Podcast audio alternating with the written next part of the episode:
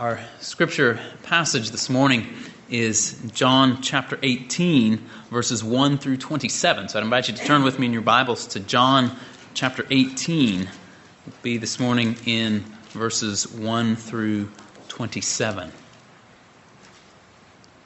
John chapter 18, beginning in verse 1. John writes under the inspiration of the Holy Spirit, and he says, When Jesus had spoken these words, he went forth with his disciples over the ravine of the Kidron, where there was a garden, in which he entered with his disciples. Now, Judas also, who was betraying him, knew the place, for Jesus had often met there with his disciples. Judas, then, having received the Roman cohort and officers from the chief priests and the Pharisees, came there with lanterns and torches and weapons. So Jesus, knowing all the things that were coming upon him, went forth and said to them, Whom do you seek? They answered him, Jesus the Nazarene. He said to them, I am he. And Judas also, who was betraying him, was standing with them. So when he said to them, I am he, they drew back and fell to the ground. Therefore, again, he asked them, whom do you seek? And they said, Jesus the Nazarene. Jesus answered, I told you that I am he. So if you seek me, let these go their way, to fulfill the word which he spoke. Of those whom you have given me, I lost not one. Simon Peter, then, having a sword, drew it and struck the high priest's slave, cutting off his right ear. And the slave's name was Malchus. So Jesus said to Peter, Put the sword into the sheath. The cup which the Father has given me, shall I not drink it? So the Roman cohort and the commander and the officers of the Jews arrested Jesus and bound him and led him to Annas first, for he was father in law of Caiaphas, who was high priest for that year. Now, Caiaphas was the one who had advised the Jews that it, would, that it was expedient for one man to die on behalf of the people. Simon Peter was following Jesus, and so was the other disciple. Now, that disciple was known to the high priest and entered with Jesus into the court of the high priest. But Peter was standing at the door outside. So the other disciple, who was known to the high priest, went out and spoke to the doorkeeper and brought Peter in. Then the slave girl who kept the door said to Peter, You are not also one of this man's disciples, are you? He said, I am not. Now the slaves and the officers were standing there, having made a charcoal fire, for it was cold, and they were warming themselves. And Peter was also with them, standing and warming himself. The high priest then questioned Jesus about his disciples and about his teaching. Jesus said Jesus answered him, I have spoken openly to the world. I always taught in the synagogues and in the temple, where all the Jews come together. And I spoke nothing in secret. Why do you question me? Question those who have heard what I spoke to them. They know what I said. When he had said this, one of the officers standing nearby struck Jesus, saying, Is that the way you answer the high priest? Jesus answered him, If I have spoken wrongly, testify of the wrong. But if rightly, why do you strike me? So Annas sent him bound to Caiaphas the high priest. Now Simon Peter was standing and warming himself. So they said to him, You are not also one of his disciples, are you? He denied it and said, I am not. One of the slaves of the high priest, being a relative of the one whose ear Peter cut off, said, Did I not see you in the garden with him? Peter then denied it again, and immediately a rooster crowed. Now, the Gospel of John is unique among the Gospels in that John records for us events which the other Gospel writers did not, and he leaves out events from the story which the other Gospel writers included. And that's all right. Taken together, the four Gospels give us a complementary history. Not an exhaustive history by any means, but a complementary history of the ministry of Jesus. And so while John records the, the washing of the disciples' feet and the upper room discourse of chapters 14 through 16, the high priestly prayer of chapter 17, and the other gospel writers did not. On the other hand, John does not record for us the explicit institution of the Lord's Supper as found in the other gospel accounts, nor does he tell us of Jesus praying in the Garden of Gethsemane. And so it is here in this chapter as well, in John 18, that John tells us of some things here which the other gospel writers do not. Though all of the evangelists give us an account of his arrest, John gives us some of the details of Jesus' arrest, which are not recorded in the other Gospels. And he also gives us, here in this chapter, a, a record of what we might call Jesus' preliminary hearing before Annas. Now, those two things, Jesus' arrest and his hearing before Annas, combined with Peter's threefold denial of Christ, form the, the three main events of, of these verses that we have just read. And so, as we consider this passage this morning, we'll consider it under three main headings. First, Jesus went willingly to the cross. Jesus went willingly to the cross. Secondly, learn from Jesus how to turn the other cheek. Learn from Jesus how to turn the other cheek. And then, thirdly, Peter denied his Lord. Peter denied his Lord. And so, first of all, we see that Jesus went willingly to the cross. Now, in recent weeks and months, as we've been working through the Gospel of John, we have seen how Jesus knew that the hour had come for his betrayal and his crucifixion. And here we see him not running away, but deliberately facing those who came to arrest him. John describes the scene for us there in verse 1 of how Jesus passed over the ravine of the Kidron. On the other side of that brook known as the Kidron, there was the Mount of Olives. John tells us that there was a garden there in which he entered with his disciples. This is, as we know it, the Garden of Gethsemane. And thus, the son of David was in these things treading the path which his father David had trod before him. When David fled Jerusalem in the wake of Absalom's rebellion, as we heard in the reading of 2 Samuel 15, this is 2 Samuel 15 23, while, all the, while all the country was weeping with a loud voice, all the people passed over. The king also passed over the brook Kidron, and all the people passed over toward the way of the wilderness. And then in 2 Samuel 15:30 we find this. And David went up the ascent of the Mount of Olives and wept as he went, and his head was covered, and he walked barefoot. And then all the people who were with him each covered his head and went up weeping as he went.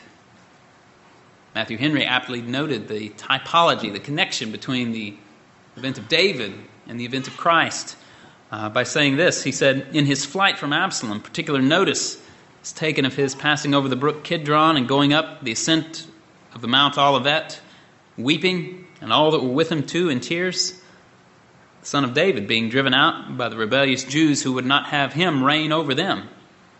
And Judas, like Ahithophel, being in the plot against him, passed over the brook in meanness and humiliation. There's some, some typology going on here as David tread this path, and now Christ himself, the son of David, treads this path as well. But thank God there are some noticeable differences between David and Jesus. David's followers stuck with him, did not desert him. Jesus' disciples were all scattered like sheep when the shepherd was struck. And also, David was fleeing because of his own sins. David's adultery with Bathsheba and the murder of Uriah had brought the sword to his house.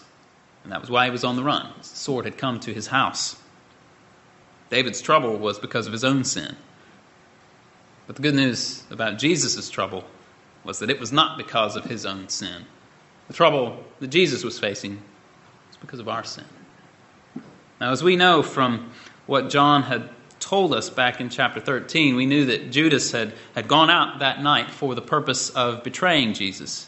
Judas had made a bargain with the Jewish leaders to hand Jesus over to them. They wanted this to be done in secret. As we find in Matthew 26, verses 4 and 5, they were plotting to seize Jesus by stealth and to kill him. And also, they said they did not want it to be done during the festival, during the Feast of the Passover, lest there be a riot among the people. Now, their goal was met with partial success and partial failure. They were able to arrest him by stealth there in the garden, but they did not achieve their goal of avoiding doing their evil work during the festival. They did it right on the day of the festival.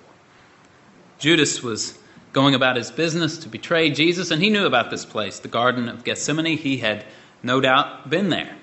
This was a place where Jesus had often met with his disciples, as we see there in verse 2. So Judas comes there with Roman soldiers and officers from the chief priests and Pharisees, and now the former place of instruction and fellowship and prayer becomes the scene of the most heinous betrayal. Jesus' close friend, who had shared his, blood, his, his bread with him, had now lifted up his heel against him, and the Prince of Peace is confronted by soldiers and officers carrying torches and lanterns and weapons. And notice how Jesus responds to all of this.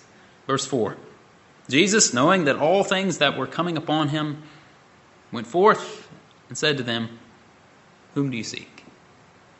Jesus knew that his hour had come. He knew that the time had come for him to be arrested and tried by the Jews, handed over to the Gentiles, and crucified.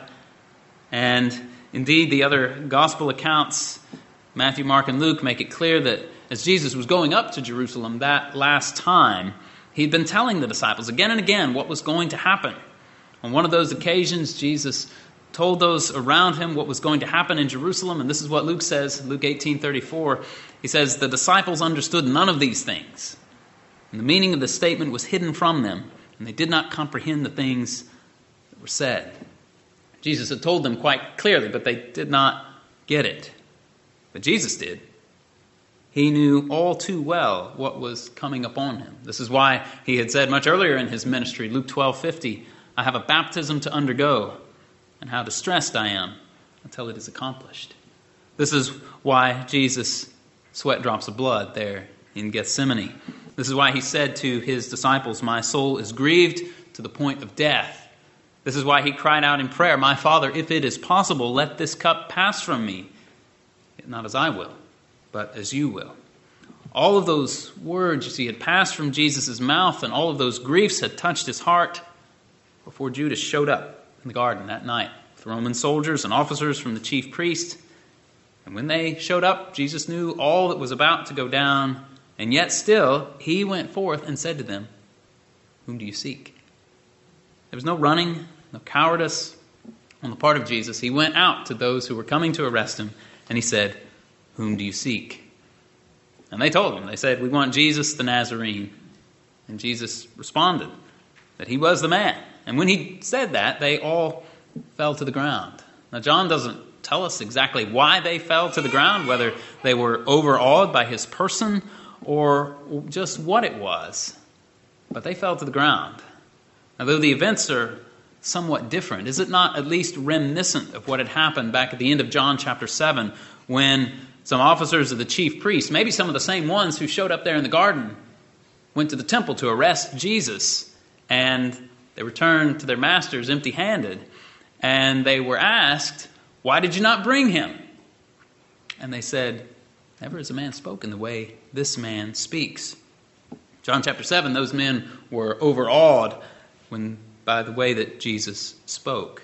And is there not perhaps at least an element of similarity with what we see here? Those who were sent to arrest Jesus momentarily had trouble getting the job done. They were overawed at the speaking of the man they wanted. Now, the difference is clear, though. This time they were able to recover themselves and get on with their wicked work. And Jesus asked them that second time, Whom do you seek?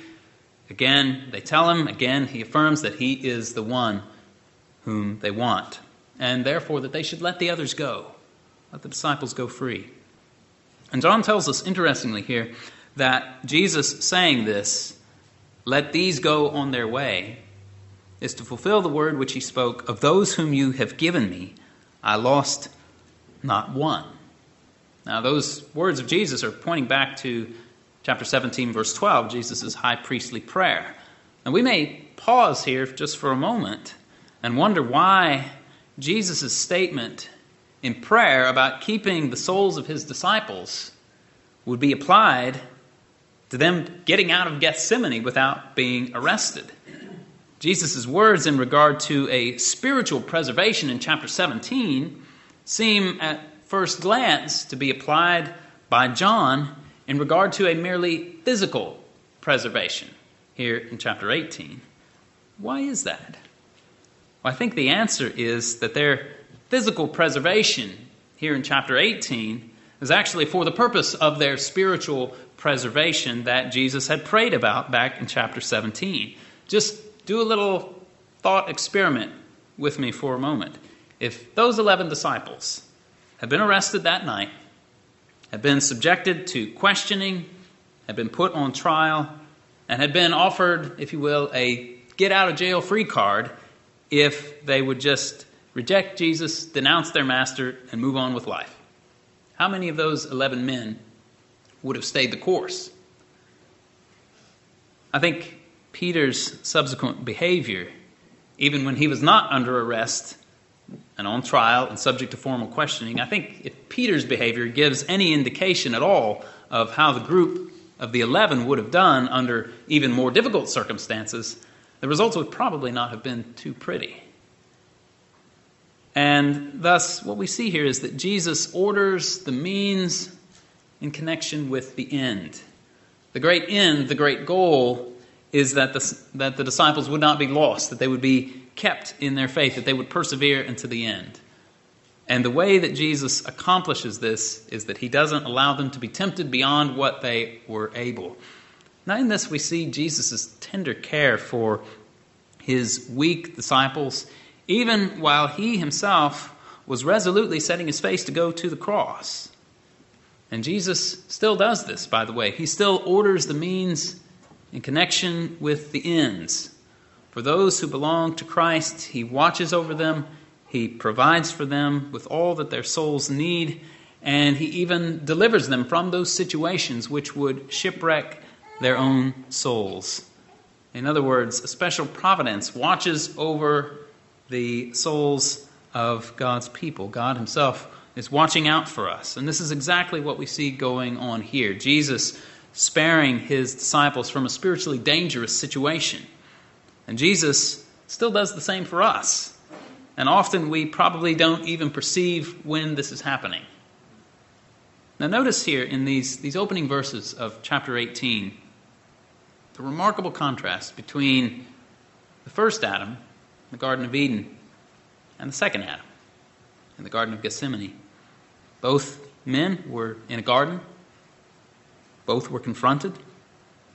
When the first Adam was guilty of sin and heard the Lord God walking in the garden in the cool of the day, he and his wife hid themselves from the presence of the Lord God among the trees of the garden.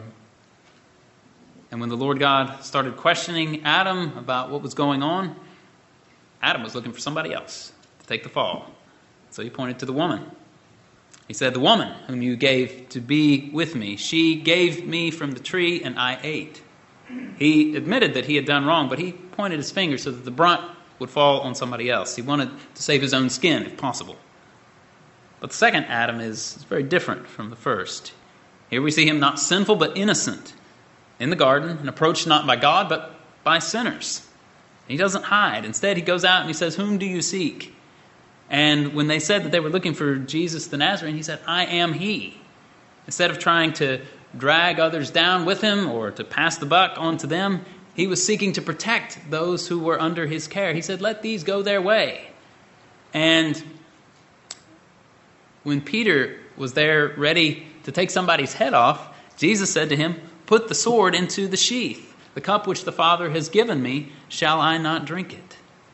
The guilty first Adam hid in the garden and passed the blame when God approached him. But the innocent second Adam went out to meet his persecutors and willingly gave himself in the place of his own so that they might go free and so that their faith and their souls might be preserved. There's, there's some parallel events going on here between the first Adam and the second Adam, but there is also a blessed contrast between the two. Is it any wonder then that Paul could speak of Christ's death and contrast it with the, the sin of Adam in Romans 5 18 and 19 by saying, So then, as through one transgression there resulted condemnation to all men, even so through one act of righteousness there resulted justification of life to all men. For as through the one man's disobedience the many were made sinners, even so through the obedience of the one the many will be made righteous. Our Jesus went openly and willingly to the cross. He was willing to drink the cup which the Father had given him. And even in doing so, he was careful for his disciples, still looking out for them, still protecting them. These are the actions of our Lord, which we see so clearly here in the text, and they testify to us of who Jesus is. And the testimony about Christ, which is revealed here, is very good news for us. Because what we see here shows us of Christ's love for us. We see that Christ had the authority to lay his life down, that no one took it from him, but he laid it down on his own initiative, as he had earlier said, John 10 18. He willingly submitted himself to the Father in the plan of salvation, and in accordance with that, he willingly accepted the cup which the Father had given to him to drink. He had come to seek and to save what was lost. He came not to be served, but to serve, and to give his life as a ransom for many. We see his tender concern for his people. Even though he was under fire himself, he was still the good shepherd of the sheep taking care that not one of them would be lost. And our Good Shepherd is still the same today.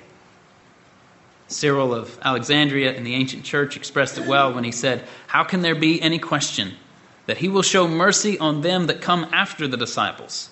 For where care is shown in small things, how can there be neglect in the greater? And is it likely that he who showed mercy to a mere handful will pay no heed to a multitude whom no man can number. And you can see the point that Cyril is making. Jesus was faithful with a few, he'll remain faithful with the many. Praise God that Jesus Christ is the same yesterday, today, and forever. The same Christ who went willingly to the cross and kept a watchful eye on his own in his moment of trouble will certainly continue now to do the same, now that he is glorified and exalted. And if you've never trusted in Jesus yourself, I want you to understand just who Jesus Christ is, as we see it clearly here in the Gospel of John. Jesus is the Son of God who came into the world to love and to save sinners, to go willingly to the cross to die in our place. And this is good news. This is the good news of the gospel that we proclaim here as Christians. And if you have more questions about what it means to, to believe in Jesus and to receive new life from Him, you can talk to me after the service. You can talk to another Christian whom you know. We would love to tell you more about this. This is good news for us. And this brings us then to, to our second point that we see in the text, which is learn from Jesus how to turn the other cheek. Learn from Jesus how to turn the other cheek. Beginning in verse 12, we see that Jesus was bound and taken to Annas. Annas, as we're told, was the father in law of Caiaphas, who was currently the high priest. Now, we may, well, at this distance, wonder why was, why was Annas involved at all in this? If Caiaphas is actually the high priest, why is, why is Annas taking any part in this? And I think the answer is that Annas may well have been the power behind the throne, so to speak. The high priesthood, as it existed then in the first century, was in a, a state of disarray. According to the Old Testament law, when a high priest was anointed, he was to serve for life. But in the first century, the office of the high priesthood had become a temporary and political appointment. And so Annas himself had been high priest from the year 6 AD up until the year 15 AD when he was removed from office by the Roman governor who had preceded Pontius Pilate. Josephus, the Jewish historian, tells us that five sons of Annas in addition to Caiaphas, his son in law, each served as high priest. And so Annas is, in a way, a patriarch of a high priestly family. He was older, more experienced, and may well have been regarded by the Jews as the, the rightful high priest. And it's interesting to note that in the Gospel of Luke, When Luke laid out the date for the beginning of the ministry of John the Baptist, he mentioned in Luke chapter 3, verse 2, that it was in the high priesthood of Annas and Caiaphas. And it seems that John is also willing to speak somewhat of a, of a dual high priesthood, inasmuch as in verse 13 he referred to Caiaphas as being the high priest for that year. Verse 24 he speaks of Caiaphas as being the high priest. Yet, if you're following the, the events of the chapter, verse 19, the reference there to the high priest seems to be in reference to Annas. The chronology of the chapter seems to demand that the high priest of verse 19 be Annas instead of Caiaphas. And so, even if Annas was not officially the high priest at the time, he had been high priest before and was certainly very influential in what went down in the upper echelons of the priesthood. And so it seems that on a practical level, then, what's going on in verses 12 through 14 and then on down in verses 19 through 24 is that Jesus is essentially going in before Annas for, for kind of a preliminary hearing, a hearing prior to that which was to occur before the Sanhedrin. Now, this preliminary hearing is not contained in the other gospel accounts, and neither does John relate for us the events that passed before Caiaphas and the Sanhedrin. Now, he does allude to the trial before Caiaphas and the Sanhedrin in verse 24, and then in verse 28. In verse 24, he says, Annas sent him bound to Caiaphas the high priest. Then, verse 28, if you look down there, then they led Jesus from Caiaphas into the praetorium, and it was early. And so that period between verse 24 and verse 28, which John doesn't give us the details of with respect to the trial of Jesus, that would have been when Jesus is before Caiaphas and before the Sanhedrin, when they're asking, they're basically putting Jesus under oath, Tell us, are you the Christ, the Son of the Blessed One? And he answers, I am, and you will see the Son of Man seated at the right hand of glory. And so John doesn't tell us that, but he does tell us about this preliminary hearing. And so let's notice what happens here in this round of questioning. The high priest, Annas, in verse 19, asks Jesus about his disciples, about his teaching. It seems like he's trying to feel Jesus out, see if there's any, anything suspicious, anything nefarious upon which he can pounce. Is there anything about Jesus that he could latch onto so as to make this trial quick and easy and bring about a guilty verdict in a no brainer kind of way. But notice how Jesus responds there in verses 20 and 21. He says, I have spoken openly to the world. I've always taught in the synagogues and in the temple where all the Jews come together, and I spoke nothing in secret. Why do you question me? Question those who have heard what I spoke to them. They know what I said. Now, we know from the gospel accounts that Jesus certainly did speak privately to his disciples, but I think the point to be observed here is that the things which he spoke to them in private were not a different message. Sometimes it was a more fully fleshed out message than what he spoke to the crowds, but he wasn't teaching one thing in public and then teaching something completely different in private settings. The main tenor of what he had said, he had, he had spoken openly. He had said enough in public about himself and about the work that he had come to accomplish for those, for anyone who, who had heard him, to know who he was, what he claimed he would do. Anybody who had listened to him long enough would have, would have been able to, to have heard him say the things that the high priest was asking him about. And so Jesus essentially says, Don't ask me. Ask the people who heard me speak. They can tell you what I said.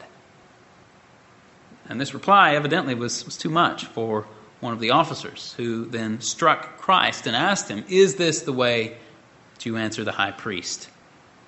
And we should notice here carefully what Jesus does next. He does not, literally speaking, turn the other cheek. He, he didn't. Instead, he, he pressed in a little bit on this unjustified assault. He demanded to either be told where he was wrong or else to know why he had been struck if he was right. There were, there were two options here. Jesus either spoke wrongly or rightly. If he'd been wrong, he said, Tell me the wrong. If I've spoken rightly, then you tell me, why did you strike me? And I think this helps to shed some important light on Jesus' teaching in the Sermon on the Mount, especially uh, Matthew 5 38 to 42, that passage that we read together this morning. Because, strictly speaking, Jesus himself did not literally do what he had commanded. Now, what are we supposed to do with that? As Augustine asked, or said, some will say here, why did he not do what he himself commanded? For to one that smote him, he ought not to have answered thus, but to have turned to him the other cheek. Now, I think two things can be said in reply. The first, in the words of Francis Turretin, is that the teaching of Jesus concerning turning the other cheek must be understood proverbially and hyperbolically, not according to the letter. Turretin goes on, he said, For Christ himself did not turn the other cheek to the one smiting him, John 18, 23, nor did Paul, Acts 23, 3. The meaning then is that it is better to be ready to suffer new injury than to return an equal injury or recompense evil for evil. That is to say that what Jesus is teaching in the Sermon on the Mount is that we are not allowed to take private revenge. We're not allowed, in the words of Romans 12 17, to repay evil for evil. It is better for us to suffer evil and be ready to suffer evil again than to put forth our own hands to do evil. But it is an entirely different thing to seek to prevent evil from being done, if we can seek to do it in a just way, or to speak truth in the cause of righteousness. Now, Jesus, here as we see, was certainly not taking revenge for what had been done. He was not rendering evil for the evil that had been done to him. He was simply asking where he was in the wrong or where the officer who had struck him was in the wrong. If I said what's wrong, you tell me where I was wrong. If you struck me because I said the right thing, then why did you do it? The command to turn the other cheek is not a command to be a doormat to anyone who may want to take advantage of you, but it is a command to prevent us from doing the evil of seeking revenge. Now, we understand that there are other portions of the Sermon on the Mount that are to be understood in a proverbial and hyperbolic way. So, Jesus says this If your right eye makes you stumble, tear it out and throw it from you. For it is better for you to lose one of the parts of your body than for the whole body to be thrown into hell. If your right hand makes you stumble, cut it off and throw it from you, for it is better for you to lose one of the parts of your body than for the whole body to go into hell. Now, maybe you have, but I have not ever met a Christian who put into literal practice those words of Jesus. I've never met a Christian like that. Most of us here have two eyes two hands, despite the fact that our eyes and our hands have been the instruments of sin. Now, you see the point. Obviously, we have to be careful in interpretation, but there are some of Jesus' teachings that need to be understood in a hyperbolic way and in a proverbial way and not taken literally, that is, in the most wooden and literal way possible. The second thing that can be said here with respect to our Lord's conduct is that even though he did speak to the one who struck him and did not literally turn the other cheek for him to strike that one also, Jesus was at this time preparing his entire body to be struck with blows, to be crowned with thorns, and to be crucified. To borrow the words of Augustine again, hereby he rather showed what needed to be shown, namely, that those great precepts of his are not to be fulfilled by bodily ostentation, but by the preparation of the heart. For it is possible that even an angry man may visibly hold out the other cheek how much better, then, is it for the one who, in, who is inwardly pacified to make a truthful answer and with tranquil mind hold himself ready for the endurance of heavier sufferings to come? In short, the conduct of Jesus here shows us how to keep the commands of Jesus. Jesus did no wrong in speaking out against the injustice that he received. And so, this is how to turn the other cheek.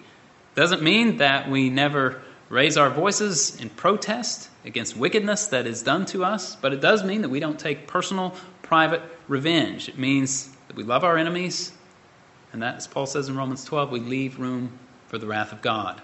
We do not avenge ourselves. And this brings us then to our, our third point for this morning where we, we see the fall of Peter. We see here that Peter denied his Lord. Peter had earlier said, Lord, why can I not follow you now? I will lay down my life for you. Jesus had told Peter that he was going to deny him. Peter had confidently said that he would do no such thing, he would never do it.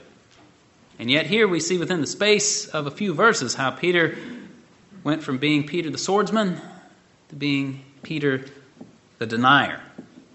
The two actions are quite striking in their contrast, one seeming to arise from, from boldness, and the other from cowardice. But they were both equally illegitimate. Jesus had been saying all along he was going to be arrested, that he was going to be delivered over for crucifixion. So it was foolish bravado to try to save Jesus' life with a sword slash. And it was, in this way, a fleshly attempt of misguided zeal to serve the cause of Jesus. But it wasn't long after this that Peter's flesh was directed toward self preservation at the cost of denying his discipleship. In both cases, the flesh was acting. In the first, it was a fleshly and worldly way to advance the cause of Christ. In the second, it was a fleshly means of self preservation. Now let's consider each side of the coin here. In the first, we find that it is zeal, that zeal without knowledge is a fool's errand. Peter had wanted to help Jesus, and so in the heat of the moment, it seemed like the thing to do pull out the sword. This is the best way to serve Jesus, this is the best way to help. This is no help at all in accomplishing the will of God. Peter had not paid close enough attention to what Jesus had been saying all along, and therefore, in the heat of the moment, he did something foolish. And I dare say this kind of thing still goes on among followers of Jesus. I'm not necessarily talking about taking the sword, though I would include that under the umbrella. Sometimes violence in the name of Jesus does unfortunately happen. It should not but nevertheless, sinfully it does. But there are all kinds of things more broadly that happen where we see zealous people acting without knowledge. That is, people taking some kind of ill considered action out of a desire to help, out of a desire to help the cause of Christ. And this is done in all sorts of ways. Sometimes this is done by means of doctrinal innovation.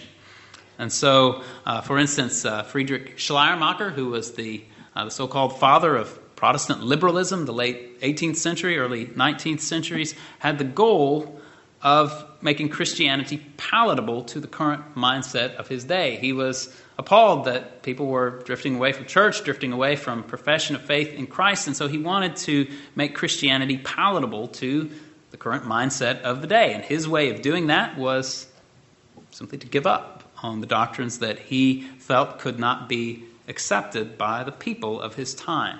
Surrendering, in other words, the doctrines he did not think he could defend. This is zeal without knowledge. It's a good thing to desire that people would become Christians.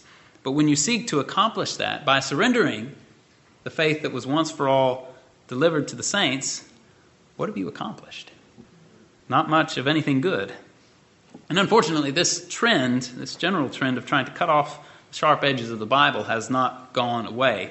And every generation kind of has its own thing that it wants to chop off. In some generations, maybe it's the, the creation account. Other generations, it's the, the moral teachings of, of Scripture. Sometimes it's the, the miracles of Scripture, the miracles that Jesus performed, the virgin birth, the resurrection, the atoning death of Jesus on the cross, whatever it may be.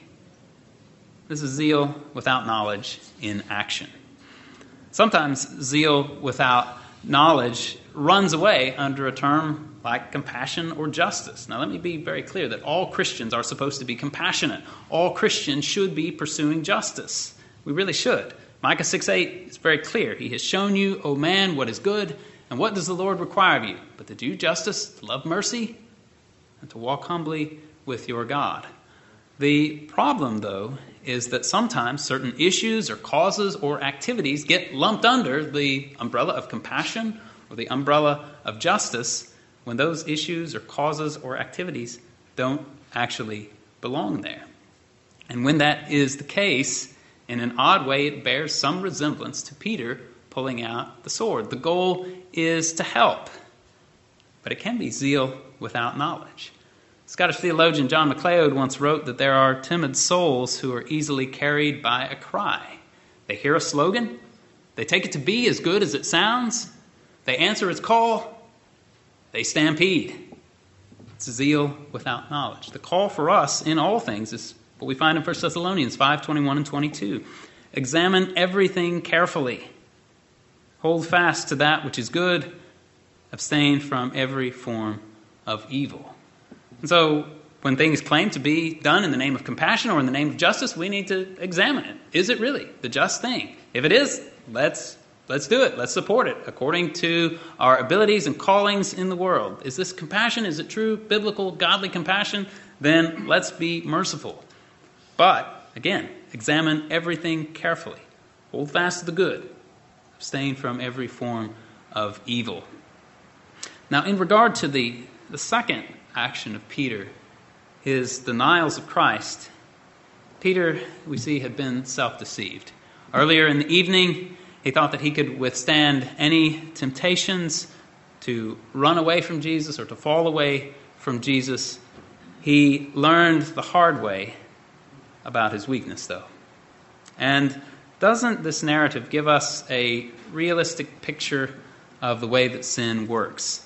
Sin preys upon our weakness where we thought we were strong. This is what happened to Peter. Peter uh, thought that he was strong. He professed himself to be strong, but he was weak. And we also see that sin, as it were, kind of sucks us in and forms this web around us, a web that gets tighter and more complicated the more we sin, and we go further and further, and we get darker as we go along. We know from the other gospel accounts that Peter's denials became more heated the further along that he went, culminating in him taking a profane oath, essentially saying, call, calling God's wrath down upon him if he were lying in what he said. He, he made this oath. He had gotten himself in so deep that he didn't think he could backtrack out. And it wasn't until the cock crowed the second time and Jesus looked at him that he snapped out of it and came to himself and was overwhelmed with grief at what he had just done. And we can all look at Peter and see how he sinned, and we should. Scripture is here for our learning. But in doing so, let there be no smug sense of self righteousness. Rather than condemning Peter and exalting ourselves, this account calls us to look at our own hearts. It calls us to see our own weakness, calls us to see the entrapping nature of sin. These verses are a striking example of 1 Corinthians 10:12. Therefore let him who thinks he stands take heed that he does not fall. This was Peter. He had thought that he would stand. He boasted that he would be faithful unto death, when in reality, a mere statement from a servant girl set into motion these three denials of Jesus. And if the most eminent of the twelve apostles can fall so greatly in weakness, then you and I ought to recognize this weakness in ourselves as well, because no Christian is as immune to sin as he or she would like to be any one of us could do the very thing that Peter did here. We could deny Christ. Peter did. Any one of us here could fall into immorality. There was a man after God's own heart named David who did that. David went on to commit murder. We could do that too. Or how about idolatry? We could commit theft. It's kind of scary when you think about the things that we are actually capable of, isn't it? We want to think that we couldn't do those things, or at least that maybe if we could, we actually wouldn't do those things. But the truth of the matter is that we're not given any guarantees in that regard. Given the right circumstances, any one of us could do and might do many things that would cause us to weep bitterly once we return to our senses. The fact is that none of us is as secure from sinning as we would like to be. And the fact is that the more secure we think we are, the more likely then we are to fall. The reason for this is that you and I have been conceived and born in sin. And even when we are born again, this does not take away our weakness. The lusts of the flesh continue to rage against the Holy Spirit. Paul speaks of that in Galatians 5:17. For the flesh sets its desire against the spirit and the spirit against the flesh, for these are in opposition to one another, so that you may not do the things that you please. This is the state of your weakness. This is the state of my weakness as well. Just look into your heart. Look into your past. Take a look at the present. Isn't it true? How many hideous and wicked temptations come into your mind? It is only by the grace of God that you have not committed those sins. Please understand that it's only by the grace of God that you have not put those terrible thoughts that you hope that no one on this earth ever finds out about. It's only by the grace of God that you haven't put those things into action. I know all about those thoughts and temptations because I have them too. And what this shows us is our desperate need of the grace of Christ every moment to sustain us, to sustain our faith, to keep us from falling into temptation. We need the grace of Christ to keep us from sinning. We need to pray that the Lord would lead us not into temptation, but deliver us from evil. We need the Lord to do that for us every day, every moment. We, we sang about that earlier today. I need thee every hour. We do. We need the Lord more than we think we do. This is why we have to watch and pray. So, this passage calls us to recognize our own weakness. And as such, it calls us out of self reliance so that we may instead rely on the grace of Jesus Christ. His grace to deliver us from temptation, His grace to sustain us when we're facing temptation, His grace to forgive us and restore us when we do fall, because we do. We have, and if we continue on this earth, we will do so again. And so we should be thankful this morning that we have the blessed promise that if anyone sins, we have an advocate with the Father, Jesus Christ the righteous. Jesus is that advocate because he went willingly to the cross, as we have seen here. And praise God, he is the propitiation for our sins, he's the sacrifice for us. And that's good news. Let's pray. Our Father, we thank you for a sobering passage like this where we see the fall of Peter and his denials. Lord, we pray that we would not walk away from this condemning him or feeling self righteous about ourselves, but rather that we would each look to ourselves. We would see our need for Christ daily, moment by moment. Father, we ask that you would strengthen us and build us up. We praise you for the great news that we have a Savior, that Jesus went so willingly to the cross for us, that Jesus, even now, still preserves us. Father, we ask your blessing upon us. We pray that you would sustain us and build us up. For Jesus' glory. It's in his name that we pray. Amen.